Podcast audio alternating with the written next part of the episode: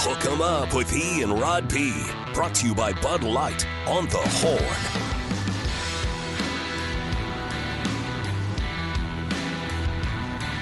Hook 'em up indeed. It is a Wednesday edition, 6 September. NFL season opens tomorrow night. There's uh, major news involving Travis Kelce. Good news, bad news for the Chiefs Hall of Fame to be tight end. We'll get you details on that coming up. Also, uh, the other big conversations of Wednesday morning. Now it's just like uh, you get a little itchy, Rod. You've got to see a weekend of football. You can make some snap judgments, mm-hmm. but always always caution. Don't don't make too much good or bad out of what you saw week one. It always changes. Uh, I, I think you can you can leave week one of college football, Rod, thinking, okay, Florida State's pretty damn good. Florida Yeah. State's pretty damn good. Agree. Um, Pretty complete team. uh, Colorado is definitely going to be the most interesting team to start Yes. out the college football season, especially since they got Nebraska. Now they got USC early too. Isn't it USC like in two weeks for them? Uh, Two or three weeks, they got do. USC? Yeah, they have Nebraska. They And play you know USC that's going to be a national televised Oh, game. huge game. So they're going to have game. three nationally televised games in the first month of the season. and that's good for everybody, right? When was the last time Colorado football had three? Well, who's nat- and by the way, they were the only spring game to be nationally televised. So technically, they there would be there would be four of them. Well, it's funny because that's why it was such a mystery about Colorado is, you know, everybody you saw in that spring game that was nationally televised, they're not on the roster anymore. Exactly. They're all gone. Deion Why- told them so to beat it. Why'd they televise the spring game? I don't know. Because Deion. Because of Deion. Because of They want to watch Deion pretty well, much. that becomes a question, and and it's interesting because that, that Colorado TCU game was on again. Fox Sports, of course, replayed it yesterday, last night, and I was hmm, watching it. it's a great game. And because we were doing our pregame show and it was on at the Mockingbird Saloon, and so I was racing. watch it, watch it. TCU was awful in that game. I, mean, I don't want to take anything away from Shedeur Sanders, and uh, he may have had the best quarterback performance of the weekend. He was electric, But was that bad? Really? but What, TCU on was both just, sides of the ball? yeah, they just they, missed, they missed a million tackles. I mean, they were just out of position. Oh, I had a stat about that actually. They were uh, they were just I I think they took Colorado lightly. I think Sonny Dykes, who was popping off that you know they were going to teach him a lesson. Mm-hmm. Teach him a lesson. I don't think his team was ready to play. Mm-hmm. Uh, they certainly had no. Um, with the, the fundamental, I mean, or, or they're just bad this year. I don't, or they're going to go from the national championship game to the They because could be just bad this year. I told y'all five wins. Yeah, no, And- that's and- what said. A lot of people thought they would drop off. well, and, and I understand that, that Colorado came out playing on fire and played them off their feet. You hear that pregame speech from Deion? But but you got to know the game plan against them this yeah. year. Colorado is to run right at them. Like they're they're still with all the skill players, with how great and transcendent Travis Hunter may be, and Shedeur Sanders and all these dudes. 4,000, 400 yard receivers. Yeah, four hundred. I mean, that's that's what I'm saying. Do you uh, on your home field? I don't care how talented they are. You can't give up four 100 yard receivers That's and a crazy. 500 yard passing I'm game. with you on that. There's a lot of that. Rod, you're a defensive guy. Yeah. There's a lot of that's on you. That's on, and that's on coaching too. It's like, come on, guys. And by the way, to your point about the missed tackles, you were right. The Buffs forced, according to Pro Football Focus, 18 missed Oh. tackles. Uh, 52, over 52 percent of all the uh, receiving yards Colorado got were after the catch. It was so bad. They were just running free through the secondary. And again, I I know it's the top story, and that was a dazzling performance. But you, you also have to consider TCU was, I don't know, man. Oh, They weren't prepared. They certainly weren't prepared. Colorado was, and it was still 45-42. Uh, that's why I wonder because I, I still believe you can run right at Colorado. I think Deion knows that too. And you, you they're going to have a hard time running the ball themselves. Because their offensive and defensive lines just aren't there yet. As you said, you can get skill players in the portal. You can. You can load up, and Deion did. Uh, there's no Mm-hmm. question. But it's it's you know where, where's Texas going right now? Right there, building the lines of scrimmage, offensive and defensive lines, and you know that's that's still going to be a problem, I think, for Colorado. Big picture, Mm-hmm. especially in a game this week, right, with a team like Nebraska, who's big and physical, they can't run with with Colorado speed wise, and then as you said, USC down the road, and boy, I don't, I don't know what to make of TCU because that was yeah. I mean that was I haven't watched it. I good. wish I might have to go back and try to find if I can find the game somewhere and watch it. Well, it was spectacular to watch Shedeur Sanders because, look, he knows he's going to get hit in these games, Rod, because the, the offensive line isn't great at Colorado. So he's got to work around that and get the ball out of his hand quickly and make quick decisions. You realize this for Colorado, and this is another credit to Deion Sanders. They had, t- Rod, they had two penalties. Two penalties. That's it? And they had zero turnovers. So again, uh it's almost like TCU was on their heels and didn't force anything, but two penalties. that's amazing. That's well. That's discipline. That's huge credit to how well coached they were. Yeah. Uh, and look, they have a really good coaching staff. Deion Sanders has Mike Zimmer calling his defense. He's I got mean, NFL coaches on that Mike staff. Zimmer. Yeah, he's Mike got- Zimmer's is DC. Yeah, Yeah, no, he's got NFL. He's got like four. He's got like three or four former How did I NFL miss coaches on the staff. Yeah, no, he built a staff, Yeah, bro. Tim Brewster's on that staff recruiting for him too. Yeah, Tim he's- Brewster recruited Chris Sibbs, VY. Oh, that dude's a recruiting mercenary. He man. is, and and so there's it's still about players though, and they showed they have elite skill players. They're so dang good on the outsides, but TC's got to be better. To, to your point, E. Uh, Shedeur Sanders was asked about what's the major difference between the F, uh, FCS level and you know the level he's playing at now at the Power Five level. Interesting. Just the point you brought up. Here's what Shedeur Sanders said the difference was.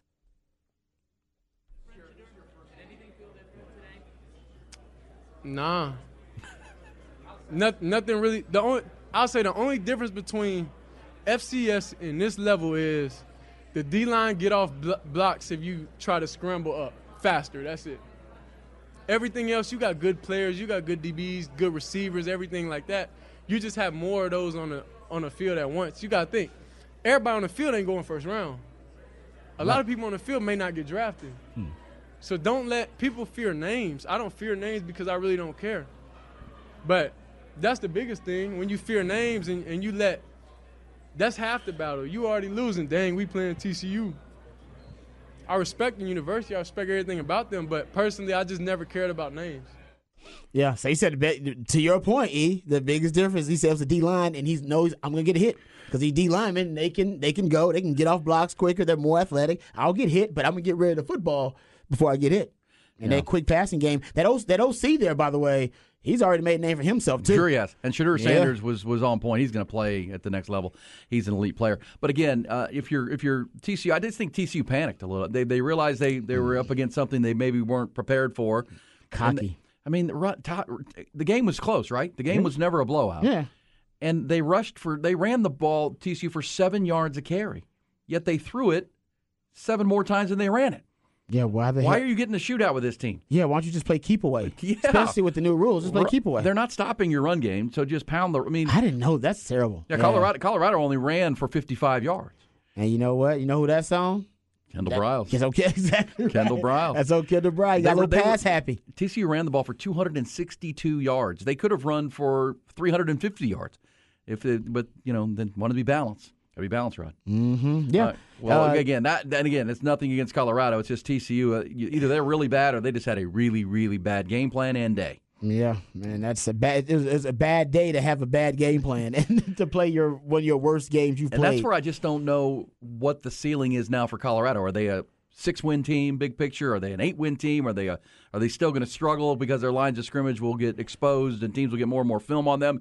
No matter what happens, it's already a massive story, and oh, Deion Sanders has already won in a big way. exactly. Yeah, mission accomplished because we're talking about Colorado now. No doubt. If they whoop Nebraska this week, Oh. if they win by three plus touchdowns, I think we'll have a better idea of how good. they Well, and were that'll be a good season. matchup because now Matt Rhule has, you know, they had an extra, they have extra time off mm-hmm. because they played last Thursday and blew that Yeah. game against Minnesota. You have the film now that you can watch and prepare. And then how do they attack them? Because you're right. If if because I I I, I expect Colorado to be well prepared and ready to go. Oh, yeah. Um, but it, that, that that's now again another must see television game involving Colorado. Hey, let's get to the other headlines of the morning. Then we're going to get a Rod's rant to uh, get our Wednesday underway. Let's hit it.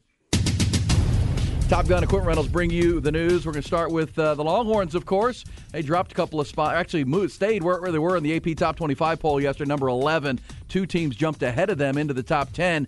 Uh, that was Tennessee and Notre Dame. So the Longhorns still number 11. This week's opponent, Alabama, they moved up to number three, behind only Georgia and Michigan. Florida State and Ohio State round out the top five in the Big 12. K State moved up to 15. Oklahoma's up to 18. TCU and Texas Tech are out of the top 25. A&M at 23 ahead of their trip to Miami this week. Longhorns, of course, continue to prep for that big matchup at Tuscaloosa.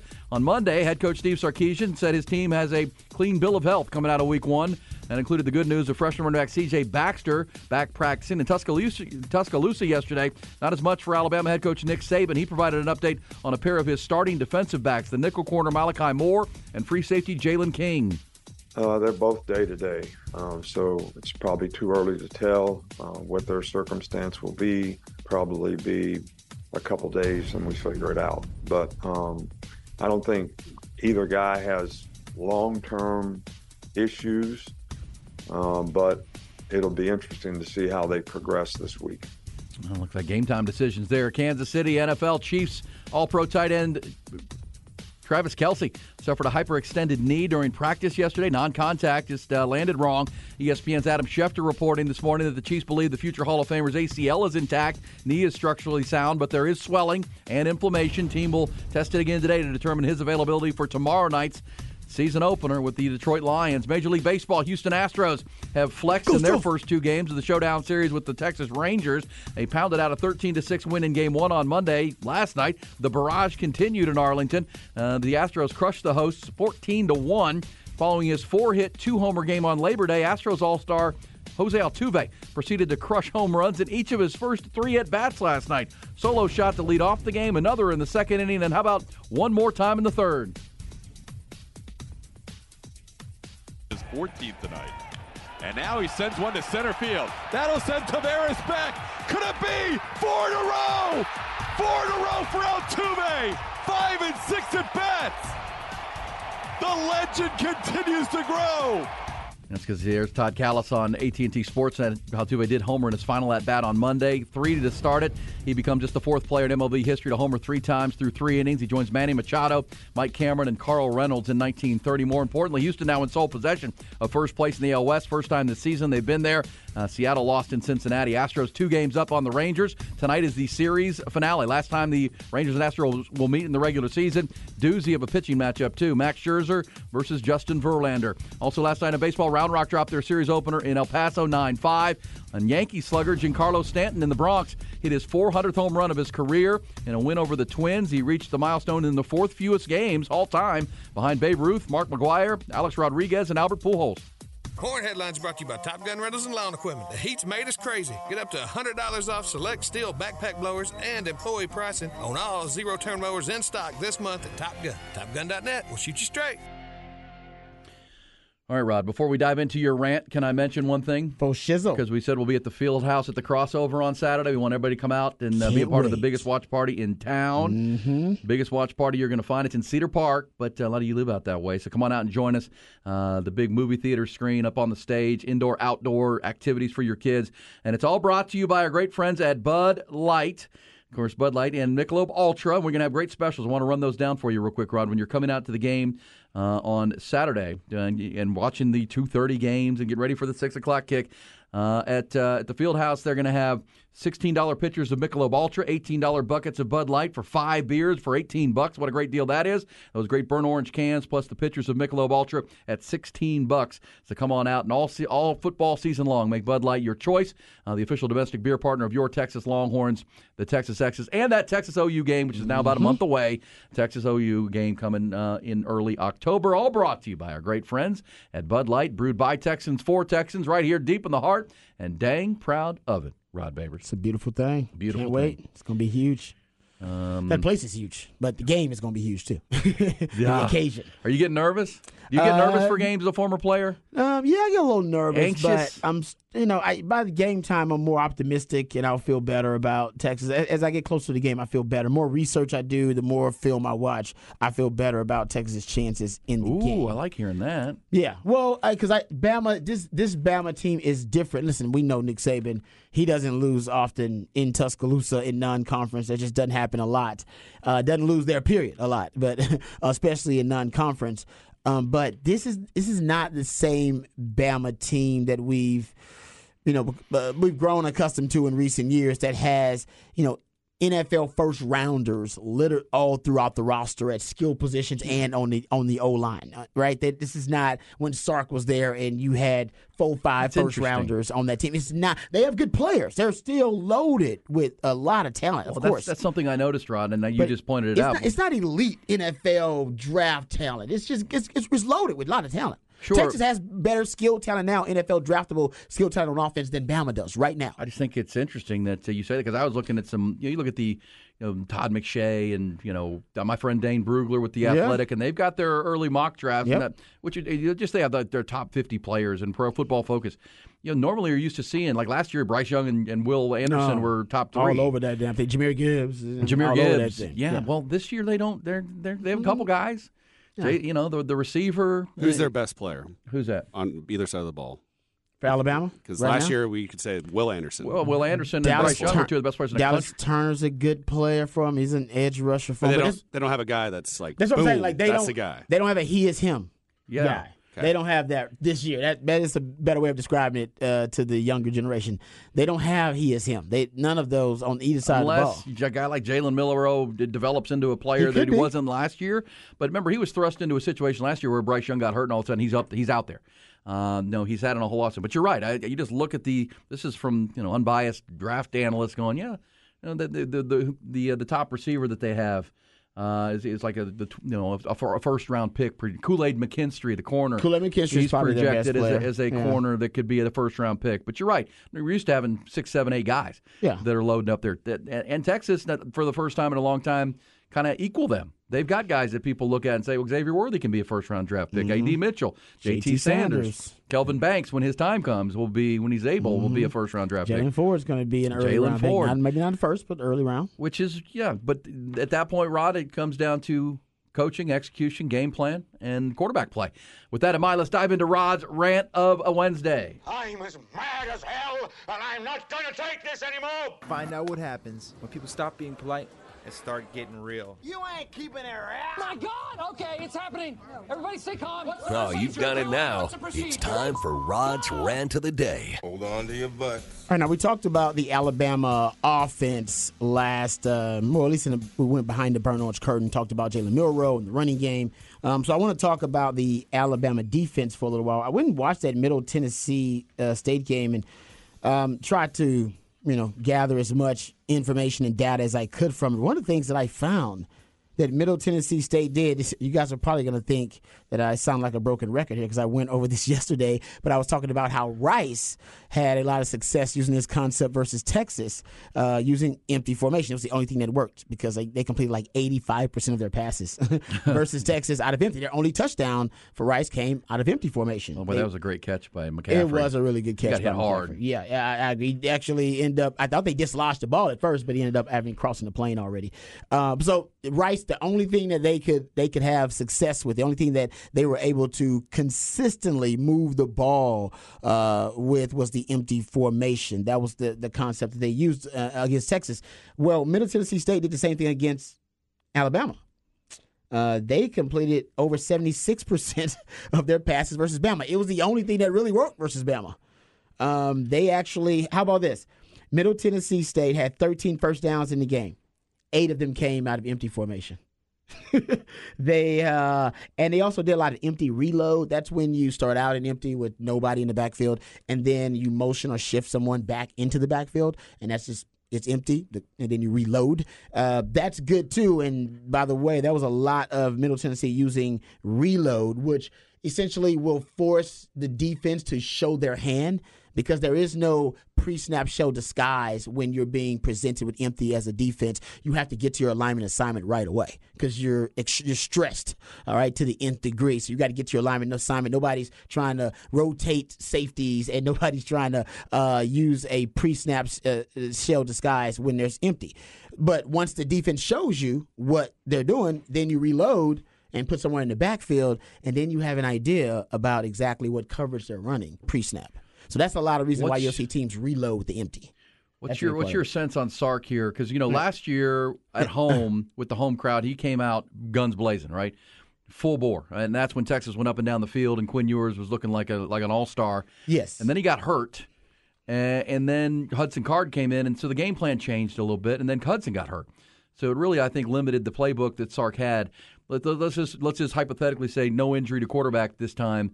How aggressive do you think Sark is in this game, and how aggressive should he be with that game plan? Should he pick up where he left off and just get after it, or should they be a little bit more cautionary in your mind on the road? Um, well, I, I honestly kind of goes back to what I'm talking about about empty. I think you uh, you need to have that philosophy because empty forces you to get rid of the football. Yeah. All right, speeds up the clock, cleans up the picture for the quarterback. Like I said, no pre-snap show disguise. So you got a clear picture pre-snap for your quarterback.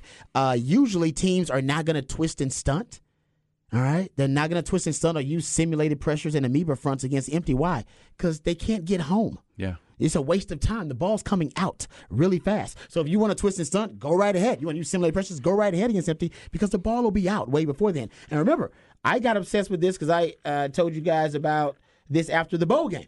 Right, I said the bowl game. One thing that stood out to me was man, Sark used empty formation, and it, it was something that worked really well for Quinn Ewers because Quinn Ewers, what we want him to do is get the ball out of his hands quicker, use the short to intermediate game. Nobody's throwing deep downfield out of empty. You're going short Well, intermediate think- game and getting the ball out. Quinn Ewers in the bowl game, 87% completion percentage out of empty.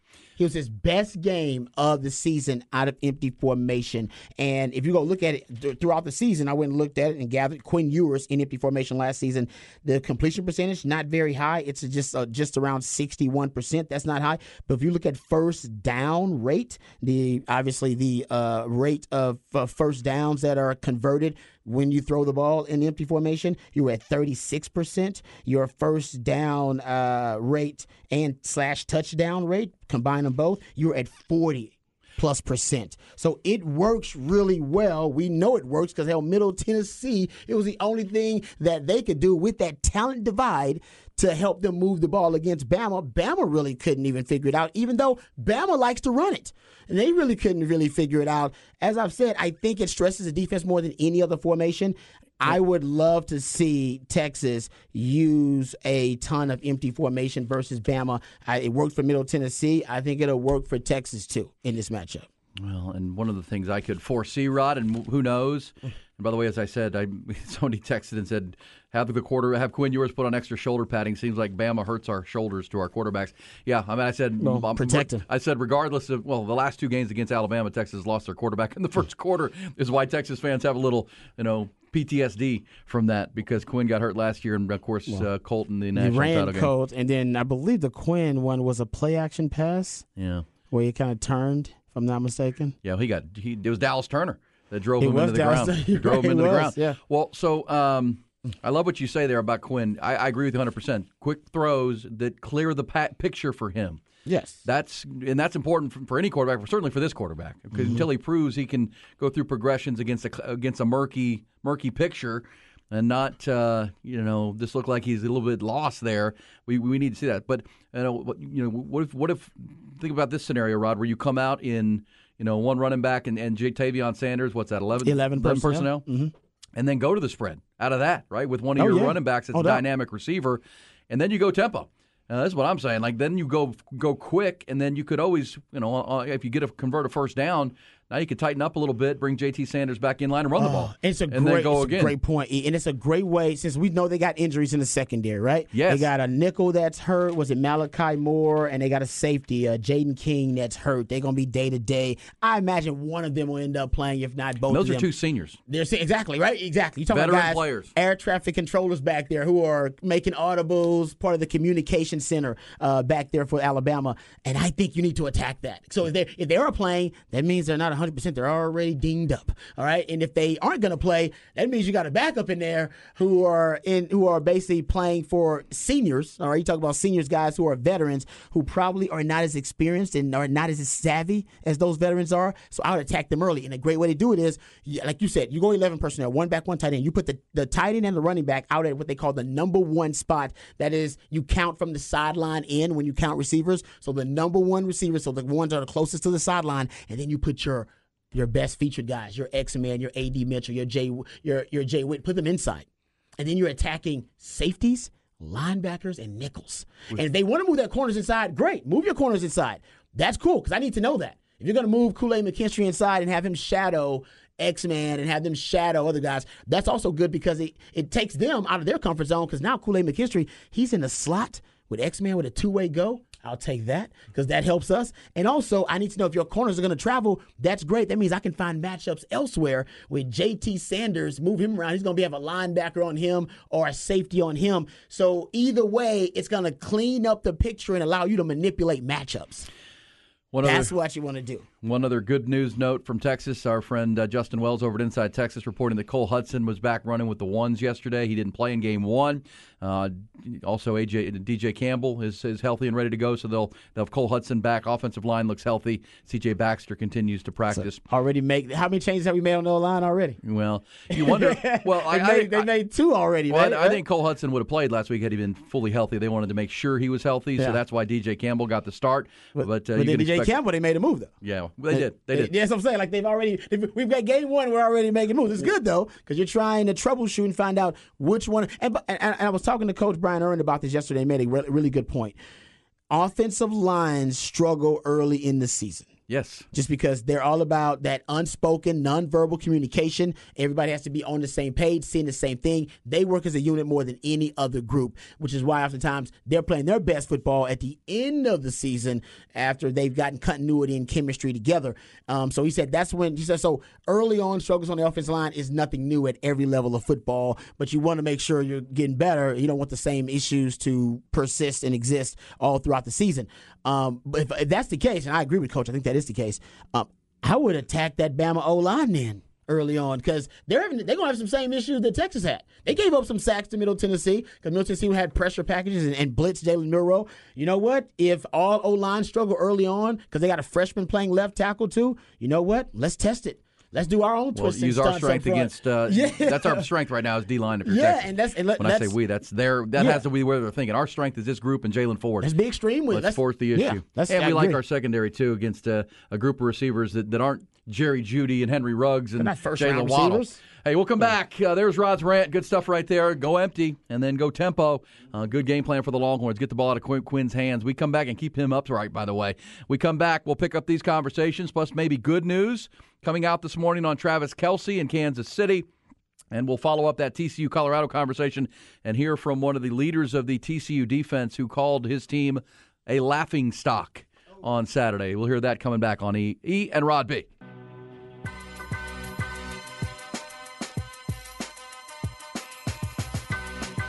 All right, good stuff with Rod and the Rod's rant. That was a highlight from Saturday's game, the first touchdown of the game for the Longhorns. They scored four touchdowns in the day, kicked some field goals, and uh, 37 to 10 was the final. Uh, Longhorns defensively dominated, no doubt, and uh, Rod just kind of gave you the offensive game plan. A lot of lot of uh, empty formation could be a way to attack this because I, I agree with you this point, Rod. You don't. This team right now doesn't want to try to line up and run right at Alabama. Uh, That's going to put you in bad down and distance, in my mind. I think they'll gobble that up at this point. Yep. And you said earlier you don't think either team's going to be very successful running the football. Not traditional run game. It'd be a non-traditional. I think for Texas, you know, the extension of the run game, the really the pass, the short passing game should be your long handoffs. I think in this game with Alabama. Agreed. I think that could end up happening, but that also would help Quinn out. Short throws. Texas says Ewers has better footwork on quick throws. Yeah, because he's confident. He knows he can make those quick throws. He knows even if his footwork and mechanics aren't right, his arm talent is so spectacular. Quick and intermediate throws, he can do them effortlessly. Like it, it takes him, it takes nothing. I think he throws them with confidence. So I think I think But listening deep- to your But your deep balls, he knows he's not good at that, and he know he, he throws them like he's insecure. right. Eh, Well, the, your football theorist. Uh, if I'm Sark and listening to you, it's uh, it's it's my favorite baseball movie. One of my favorite movies is Bull Durham. Right. Oh yeah. It's kind of like Nuke LaLoosh. Don't think, meat. Just throw. Exactly, Don't think. yes. Just throw. Yes, You- great point. You can only hurt the ball club, is what he says. Don't think. And this is what you want from Quinn. Not thinking, Mm-hmm. just reacting, use the arm, get the ball out quick. Uh, the more he thinks about it, it's like Nuke LaLoosh. The more the more it may go or may go awry and hit the bull. That's a great point because now he's thinking about it. He knows Yeah. he's thinking about it. Now we ask him about it all the time, and it's a big Yeah, topic. don't He- think, just. Sark yesterday we played the audio. He doesn't want to talk about it anymore either because I think he knows it's also in his quarterback's head. So I'm with you on that. And maybe um, something else we talked about. Maybe not. Uh, maybe not so many deep throws outside the numbers. Maybe try some of the post routes or slot fades. Yes, where you Which- don't have to judge the sidelines, Yes. right? Just go right at this, just, just- uh, the, the post, right? the You're looking at the middle of the routes. goalpost and you're still letting You it loose. Post corner route, you know what I mean? Just they're deep balls, but it's not your traditional nine route down the sideline. And I think he has trouble, you know, throwing kind of gauging that sideline. I also think that uh, remember when the the internet sensation became Quinn throwing them bombs. That was a post route to Isaiah Neyor in the spring game. Exactly. That was a post route. and he hit it There right on the money. Yeah. All right, I wanted to play this for you because uh, we point. talked off the top of the hour about you know the Colorado sensation, and I had to add to the to the conversation that TCU was awful in that game. As Mm. great and as sensational as Just- Colorado was. And let's listen to uh, one of the captains of the TCU team, Dylan uh, Johnny Hodges, their middle linebacker. Uh, here's what he had to say Oh no. yesterday when asked and pressed about his team's performance on Saturday at home.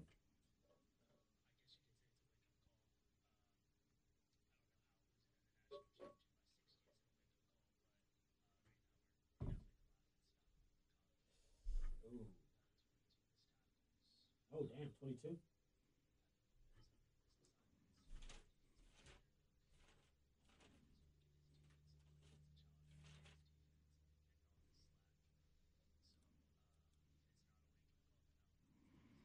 There it is. There it is. We're the laughing stock. We made our defensive coordinator look bad. How about that, right? He went to bat for his DC. Because DC is, was great last year. Yeah, everybody well- was talking about awesome that defense. Well, you was. missed 28. Uh, so you counted eight, or PFF counted 18 missed tackles. 18. He has 22. So I guess they got their own count too. That's Coaches. a lot. Everybody's definition of a definition of a missed tackle is different. Well, and so many of those plays that went to the house that because Shedeur Sanders with 500 yards passing didn't have a lot of air yards on a lot of those passes. It was just as you said the extension of the run game, right? It was Oh yeah. get the ball out of his hands in space. Well, you can tackle that. you, you can you can make a tackle. Mm-hmm. Uh, TCU was awful, uh, awful in that game, and there's their one of their captains conceding the fact. He's admitting it, man. And it, that, hey, you got to start from the, the truth, right? You got to start from what, what was the reality of what happened out there. Yeah, and you said it. It was embarrassing out there, and even you know, and everybody's got to own that. The strength and conditioning staff, the coaches, the players, everybody's got got to own that. I play something for you as we're talking Texas Bama. I wanted to let because we get our perspective from the local level, but uh, every once in a while, good to get the national perspective. Here's uh, from uh, one of the ESPN shows yesterday. Mike Greenberg asking Paul Finebaum, essentially, and you'll I think you'll hear the question: Is Alabama on upset alert Saturday in Tuscaloosa? Here's some uh, some Paul Finebaum thought on this game Saturday. Paul is the coach on Upside alert this week at uh, taking on Texas. Absolutely, and you, you have to you have to say that Greeny because of the circumstances. Alabama established a starting quarterback against Middle Tennessee, Jalen Milroe, but we don't know what he's going to be like against a, a, a legitimate team like Texas. And Texas has really outstanding players across the board. Sarkisian has gone to the portal. He's he's won in recruiting, and this is a this is a major test for Nick Saban. So much is on the line. I'm not talking about legacy. I'm just talking about current status in the game. There you go. Uh, Paul Finebaum putting Nick Saban and Alabama on upset alert as seven and a half point favorites in this game. Mm, yeah, I mean, eh, I don't. I, I, I wouldn't be shocked if Texas won the game. Like, I, so I know it's not. It's a it's an upset technically, but I, I wouldn't be surprised if Texas win. You think they're won the pretty even, and that's why. Yeah, they're I, yeah. I, I made some wagers actually at a fantasy football draft on Sunday night. Uh, don't tell anybody uh, with some of my guys because I said I'm going to take the points. I'll take seven and a half. You give me one guy gave me eight, and I said I'll take it. I'll take that too. I'll yeah, take it. I, I just think it's going to be more. I think this game's going to be more like what we saw last year, and Texas could win or lose that game. But and they've shown they don't have a, a you know killer instinct in fourth quarters. But uh, and Alabama very well could win. And we also mentioned that the only the only five times since 08 that Alabama's lost in that stadium. They were all very close games. I mean, Mm-hmm. um, now they've had some blowouts there too. They can get it one sided. I just don't know if this is that team at Alabama that's going to run away from you, like some of the uh, uber talented teams they've had of the past. Uh, before we get to the top of the hour, Rod, we're going to hit uh, the the bullish or BS conversations. I got maybe Mm-hmm. really maybe good news from a family member on Travis Kelce, and not just his overall health for the Kansas City Chiefs, but maybe even his ability to play tomorrow night in the Oh. season opener. I wouldn't. I would not do that. I, would agree. That's it. well. That's, going to be the bullish or BS ca- uh, question. Are you bullish or BS on this, Rod? Though, how about how about this? Jose Altuve, Jose Altuve. Uh, if you go back to Monday, he had six at bats. Okay, he went 0 for 2 in his first two at bats on Labor Day. The final four, single home run, single home run. Then he got up last night, first at bat, home run. Second at bat, home run. Third at bat, home run. It's wild. So five home runs in a seven at bat span, but seven straight hits. You might want to knock him down, Rangers. You might want to pitch inside at some point. Mm. You got to you got to come in on him, man. You cannot let Jose Altuve. He's on fire, man. Just, but everything He's was flame on. He, it really, it's crazy. I can't believe he's that hot. I don't know that I've ever. I mean, seven don't- for seven with five home runs. I mean, this is like, how does that happen? well, and you got to put it a little bit on the Rangers. Like we talked about TCU. At some point, you got to go up and in. You got to get him off the plate. You got to do something. I mean, you can't let give him some- just keep hanging out some there. chin music or something. Yes, I mean, hundred percent. I mean, at some point, something's got to come up in his uh, his, uh, his his kitchen. How about this stat for Jose Altuve? He had his three homers before the seven, eight, and nine hitters for the Rangers had their first at bat. Oh yeah, because uh, Valdez was mowing them down. How is that possible? Because they what went the hell? because they scored three in the first. Jose had led off the game with a homer, but they still scored two more runs in that inning. Uh, then they scored three, and yeah, because he, he a got, crazy he got baseball bat three times in three innings. That doesn't happen that often. That's a crazy baseball. Well, they- they hit three homers. Yeah, that, well, they sent eight men to the plate in the first and second innings. Wow. Which means you were coming up with nine, and means Jose's coming up at ten, right? He's your leadoff guy. Crazy. Uh, and so, and I also think the Rangers own the Eovaldi thing. Uh, Ranger fans can, can tell me where I'm wrong here, but I can't. I, I- have a hard time believing they brought Nathan Eovaldi back for that game without giving him a a minor league tune-up, right? A, a, a, a, Mhm. Warm it up. Yeah. something.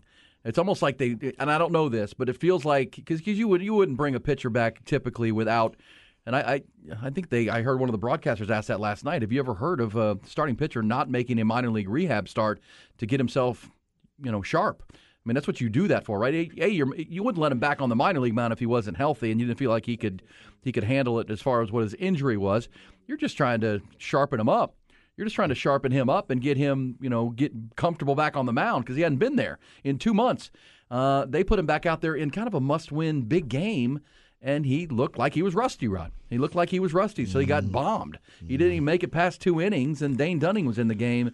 Uh, I don't. I, I'm not sure. I, is that a panic move by Bruce Bochy because he knows he doesn't have much else at this point? They're kind of out of gas in their pitching staff. I mean, what are they? Four and twenty in their last, or four and sixteen in the last twenty games. Yeah, man. It's not Not looking good. Yeah, I, and I, yeah, I'm with you on that. And you don't want to be rusty versus this Astro squad right now because, man, their bats are just on fire. They are just rolling right now. Um, so, man, Astros now at the lead in the division. said that Altuve go to the minors. So I'm, I'm talking about pitchers, by the way. But yes, Altuve did do some. No, he did not. Altuve did not do a minor league rehab assignment. They Yeah. just let him hit in the He cage and come back out. it. He obviously didn't. But Michael it. Brantley did. But I'm talking about pitchers. I mean, pitchers you would normally give them. That's been out for two months. Uh, you would know because you can do you know side assignments, right? You can pitch bullpens. I get that simulated games.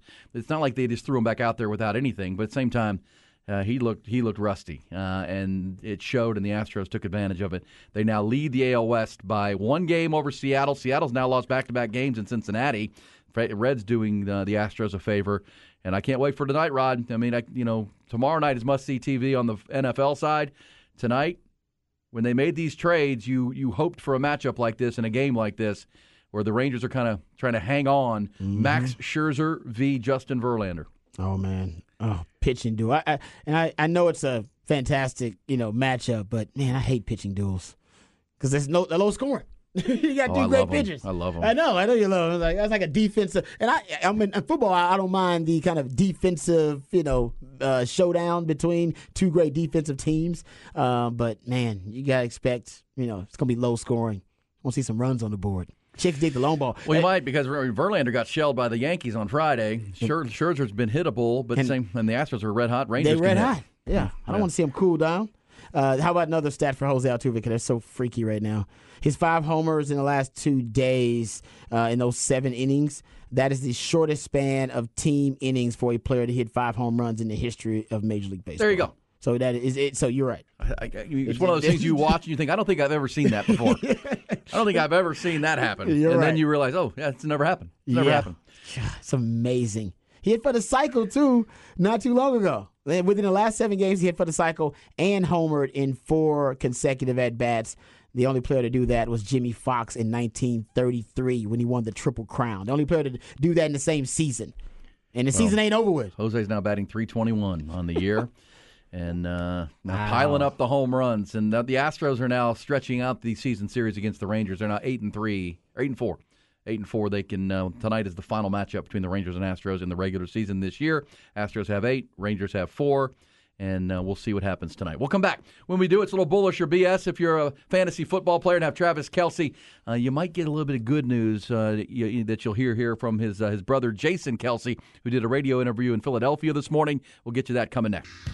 Bullish or BS? Brought to you by the Austin Gamblers.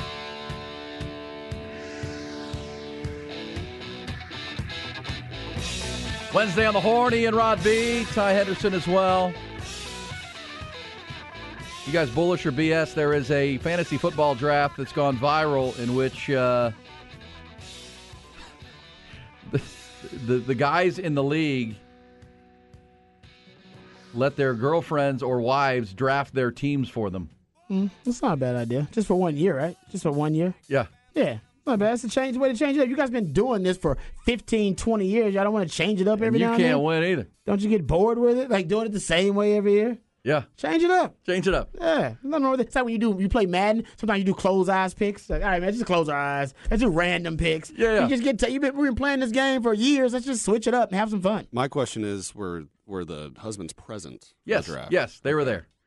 And uh, yeah, I like no, that. They were there. Quality time too. You get quality time Little with your spouse. Q2. Yeah, man. You know that's QT. big time. Your wife feels. She's, they, the ladies are into it too. Yeah, yeah. Look at them. They're on the computers. They're into it. Yeah, that's what I'm talking about, man. They're into it. I love it. Dude, Yeah, that's great. That's funny.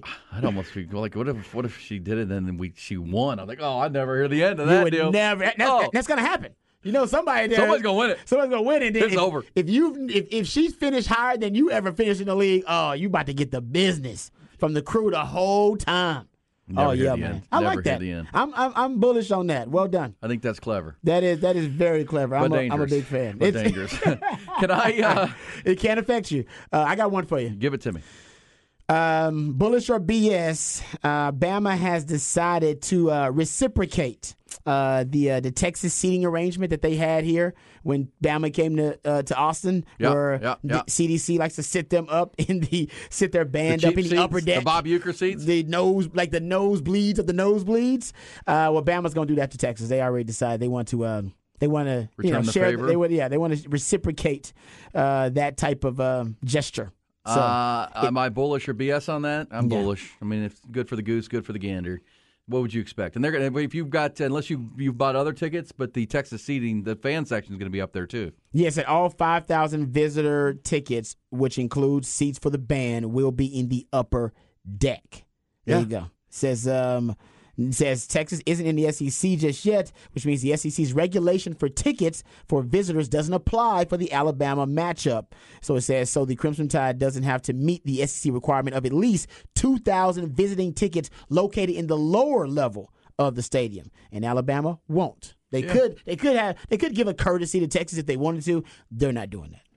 No, not till not till they join the conference officially. Yeah, uh, Burns says, Greg Burns says, we are able to reciprocate a similar seating arrangement to what we had last year in Austin. There you go. Hey, good for go. the goose. I'm bullish on it too. you had to anticipate when Yeah, Texas stuck their band up in the top, that, like they do, that it's going to be the same when they go back. Yeah. Uh, but you know what? I know a ton of folks who are making that trip and are going to be at that game, and uh, can't wait to hear the the firsthand eyewitness accounts. Bullish or BS on this? Here we go, Rob. This is this morning. This morning on uh, a radio station in Philadelphia, WIP, the blowtorch there on the Upper East Coast. Jason Kelce is doing. He is the starting center for the Philadelphia Eagles, doing an interview, his weekly conversation with that radio station, and uh, obviously they asked about his brother, Tra- uh, Travis Kelce, who got hurt in practice yesterday. Here was the uh, the brotherly account. Jason, how's your brother doing? I mean, getting banged up this week with his knee in Yeah. Kansas City. How is he?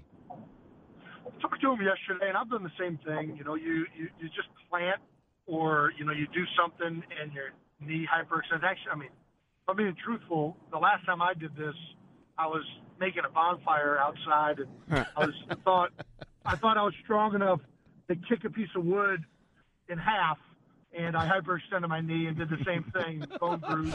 Oh no. So, um, you know, I don't recall you missing any time for that, Jason. No, no. It was in the middle of the season, but my knee did swell up. And I was like, man, that was the dumbest thing I've done in a long time. But, um, yeah, Trev, this was out on the field. He did, uh, I know he's got some swelling going on. Uh, but as, it sounds like as long as they can get that down, Yeah. um, you know, he, he's going to have a chance to go. The ligaments and everything are intact structurally. Uh, from what we know right now, uh, his knee's fine. So really, it's about getting that swelling down and then seeing how bruised that bone is. Because you know, if you, if you guys have ever had those, they can be Yeah. pretty painful, especially if it's in a spot that's rubbing. Okay, there you the go. There's the uh, the, the brotherly account and says uh, Hmm. uh, so bullish or BS, Rod and Ty, that he plays tomorrow night. It sounds like he could play if it were a Sunday game, but it's a Thursday game. I say BS. It's stupid. You say BS, don't Yeah, it's, risk a, it. it's game one. I mean, you got 16 more games to go after this, and you're a Super Bowl or bust team. Like you can't you can't just make a playoff run and be satisfied with it. If you don't win the Super Bowl or get there, the season's a disappointment. You save him for that run. No, I wouldn't play him. I wouldn't even. It wouldn't even be a question to me. Nope. You sit. You're good. We lose that game. It's okay. 0 and one. It's okay. We, we'll, we'll we'll recover. It's Kansas City. You T.Y., what are you dominated that division. Uh, so, so yeah, Ty's in, talking to somebody in there. Uh, would you play him tomorrow night? Would you risk it? Risk it or biscuit? No. No. no. yeah. Sorry, I guess my, my car is getting painted on down there, so I need to go move it at some point. Oh, nice. Oh, We're painting our building. Your lucky car that had a tree fall on it. Uh, yeah, the, the the building maintenance people are here because they're painting our building run. They're- Wow. They're, I got- painting the exterior. The back of my car got hit this weekend too when it was parked. Just came. You got rear-ended? Yeah. Well, it's not that. bad. I think I pour a little hot water on there, get a suction cup, get it out. It's not bad. Cup but, it. Cup it. but yeah, one no. o- hey, one other bi- Wow. B- bullish or BS. Says here, we know Bijan Robinson is the offensive rookie of the year odds favorite, plus 250 at the Mm-hmm. MGM Grand. Bryce Young is second. Defensive rookie of the year. Odds favorite is Will Anderson of the Houston Texans, plus 400. You bullish or BS on that, Rod? Uh, I right now I'm bullish on it because uh, they need to need to get return on that investment, to all the draft capital they spent to get up to get up there to draft Will Anderson. So if he ends, ends up winning Defensive Rookie of the Year, uh, I think a lot of people will say that that trade, the value was worth it. If he doesn't, people will start questioning Nick Caserio. Well, if he wins Defensive Rookie of the Year, that draft pick may not be as high Yes. as the Arizona Cardinals hope great it point. is. Great point. Because if he's wreaking havoc, can he? You know, can he bring a pass rush to DeMeco Ryans defense? Also on the list of defensive rookie of the year favorites: Jalen Carter in Philadelphia, Tyree Wilson, the Texas Tech player who's uh, with the Raiders, Devon Witherspoon, a cornerback, and Christian Gonzalez. So there you go. There you go. Bijan Robinson plus two fifty. I want to throw a nickel on Jahmyr Gibbs of the Lions. He's at plus seven fifty. Rod. Ben Johnson says 750. he's going to use him uh, unlike anybody's ever imagined. So we'll see what that means. Looking forward to it. NFL season joining the college season, and we are pumped up about it. Uh, Texas remains right at 11 in the AP poll. We'll tell you in our headlines coming up which two teams jumped Texas in the poll this week into the top 10. Details coming.